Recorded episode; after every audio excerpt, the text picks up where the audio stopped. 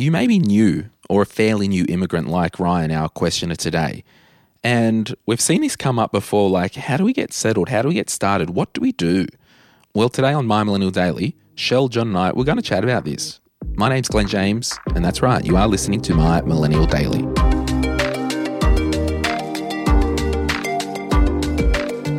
Okay, so Ryan has asked I'm a fairly new immigrant to Oz in my mid 30s. Do I play catch up and max super contributions or throw that money into a high interest savings account so as to try and eventually get onto the property ladder?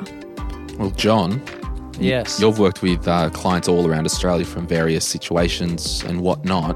What are you telling Ryan to do? Because I'd be very interested to chat about this because we may depart, we may, yes. depart values and Part the sea. So Ryan's mid 30s. So the whole super contributions, fantastic. It's a, it's a nest egg for retirement. However, he's roughly 30 years from being able to access that in full. So that's the, the key part of this to understand well, are you happy to put your money away and, and, and not be able to touch it? Generally speaking, for that 30 year period, um, you may need that because you get your mitts on it and you'll waste it otherwise, right? Versus saying high interest savings account to eventually get onto the property ladder. So he's got a goal of buying a property. So if he's putting his money into super, where's that deposit coming to get that property that he potentially wants to live in or, or for investment? So, unfortunately for Ryan, I've got to say you you need to put your money into a high interest savings account or just put it away where you're not going to touch it and you've got a succinct plan to get you there in X number of years based on your savings plan. I want to see where you guys depart as you use that language. Glen. We're out of here. yeah. John and John's going to leg it out of here. That's right. Well, sometimes we find common ground on the bedrock, but I think a couple of things just for some observations. Most of the time, uh, with immigration, you're a skilled worker. So I'll assume that you've got a good job and a good income, number one. I want you to, though, now that you're here and you're getting settled and established, 100% make sure your career, your job, and all that stuff is nailed because that's what's going to produce the most amount of money in your life above any super returns. I then want you to actually work out in terms of your goals, what does that look like in terms of how does Ryan build wealth in Australia? How does Ryan take excess money that he is not spending and invest for the future? Now, one of the ways that you can help your future wealth is by buying a property because it effectively puts a cap on rental increases for the rest of your life because you're paying down the mortgage, you're building equity, blah, blah, blah.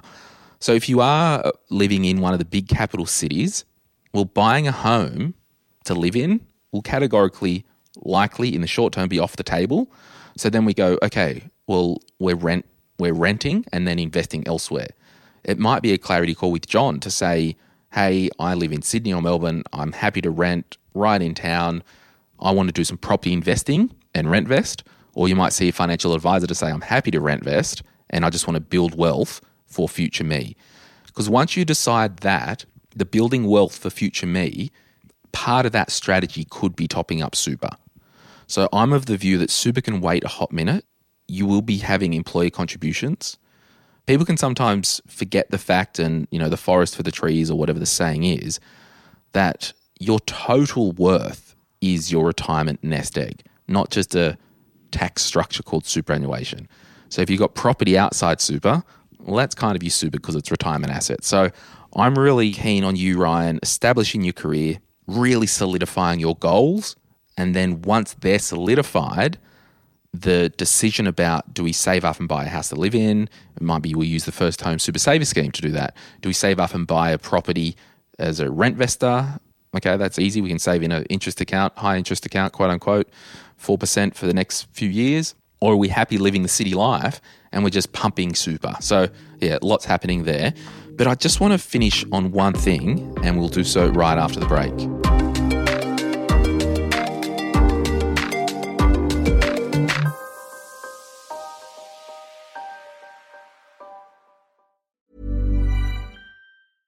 Hiring for your small business? If you're not looking for professionals on LinkedIn, you're looking in the wrong place. That's like looking for your car keys in a fish tank.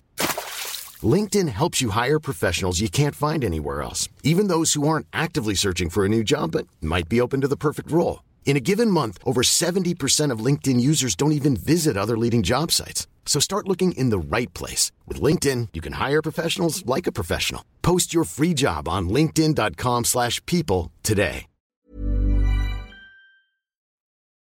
It's such a good point, Glen, about the career side of it. And we can really get into this. I, even the word catch up, sometimes we feel like we're on this, like we're racing, racing with this comparison and whatnot. But if we just focus on the thing that we do well, which is really our job, that's our moneymaker. Mm. Smash that out, nail it.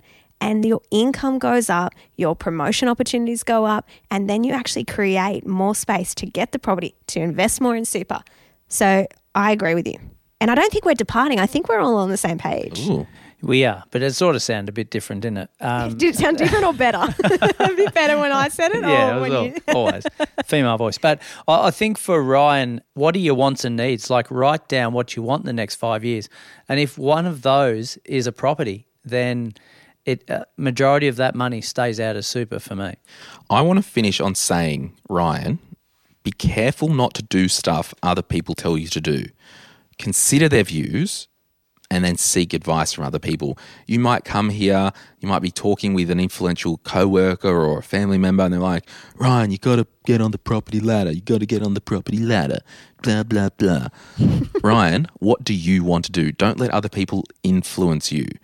And I will say, finally, if you do have a good cash flow system happening and you do have savings at the end of every year, because you're allowed to save money, people, just for the sake of it, it's totally fine to save money.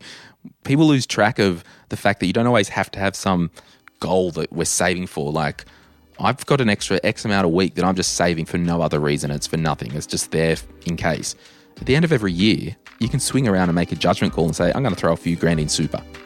Like it doesn't have to be this all or nothing thing. So that's kind of my uh, final point. We will leave it there. Shell Johnson, My Millennial Career Podcast, John Pidgeon, My Millennial Property Podcast, both can be found here on Spotify. My name's Glen James. You're listening to My Millennial Daily.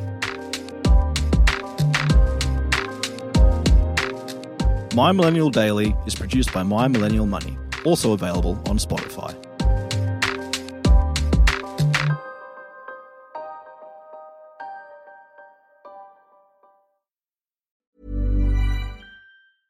Planning for your next trip?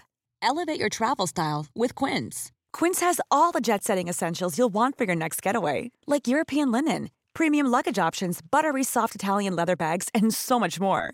And is all priced at 50 to 80% less than similar brands. Plus, Quince only works with factories that use safe and ethical manufacturing practices. Pack your bags with high-quality essentials you'll be wearing for vacations to come with Quince. Go to quince.com slash pack for free shipping and 365-day returns.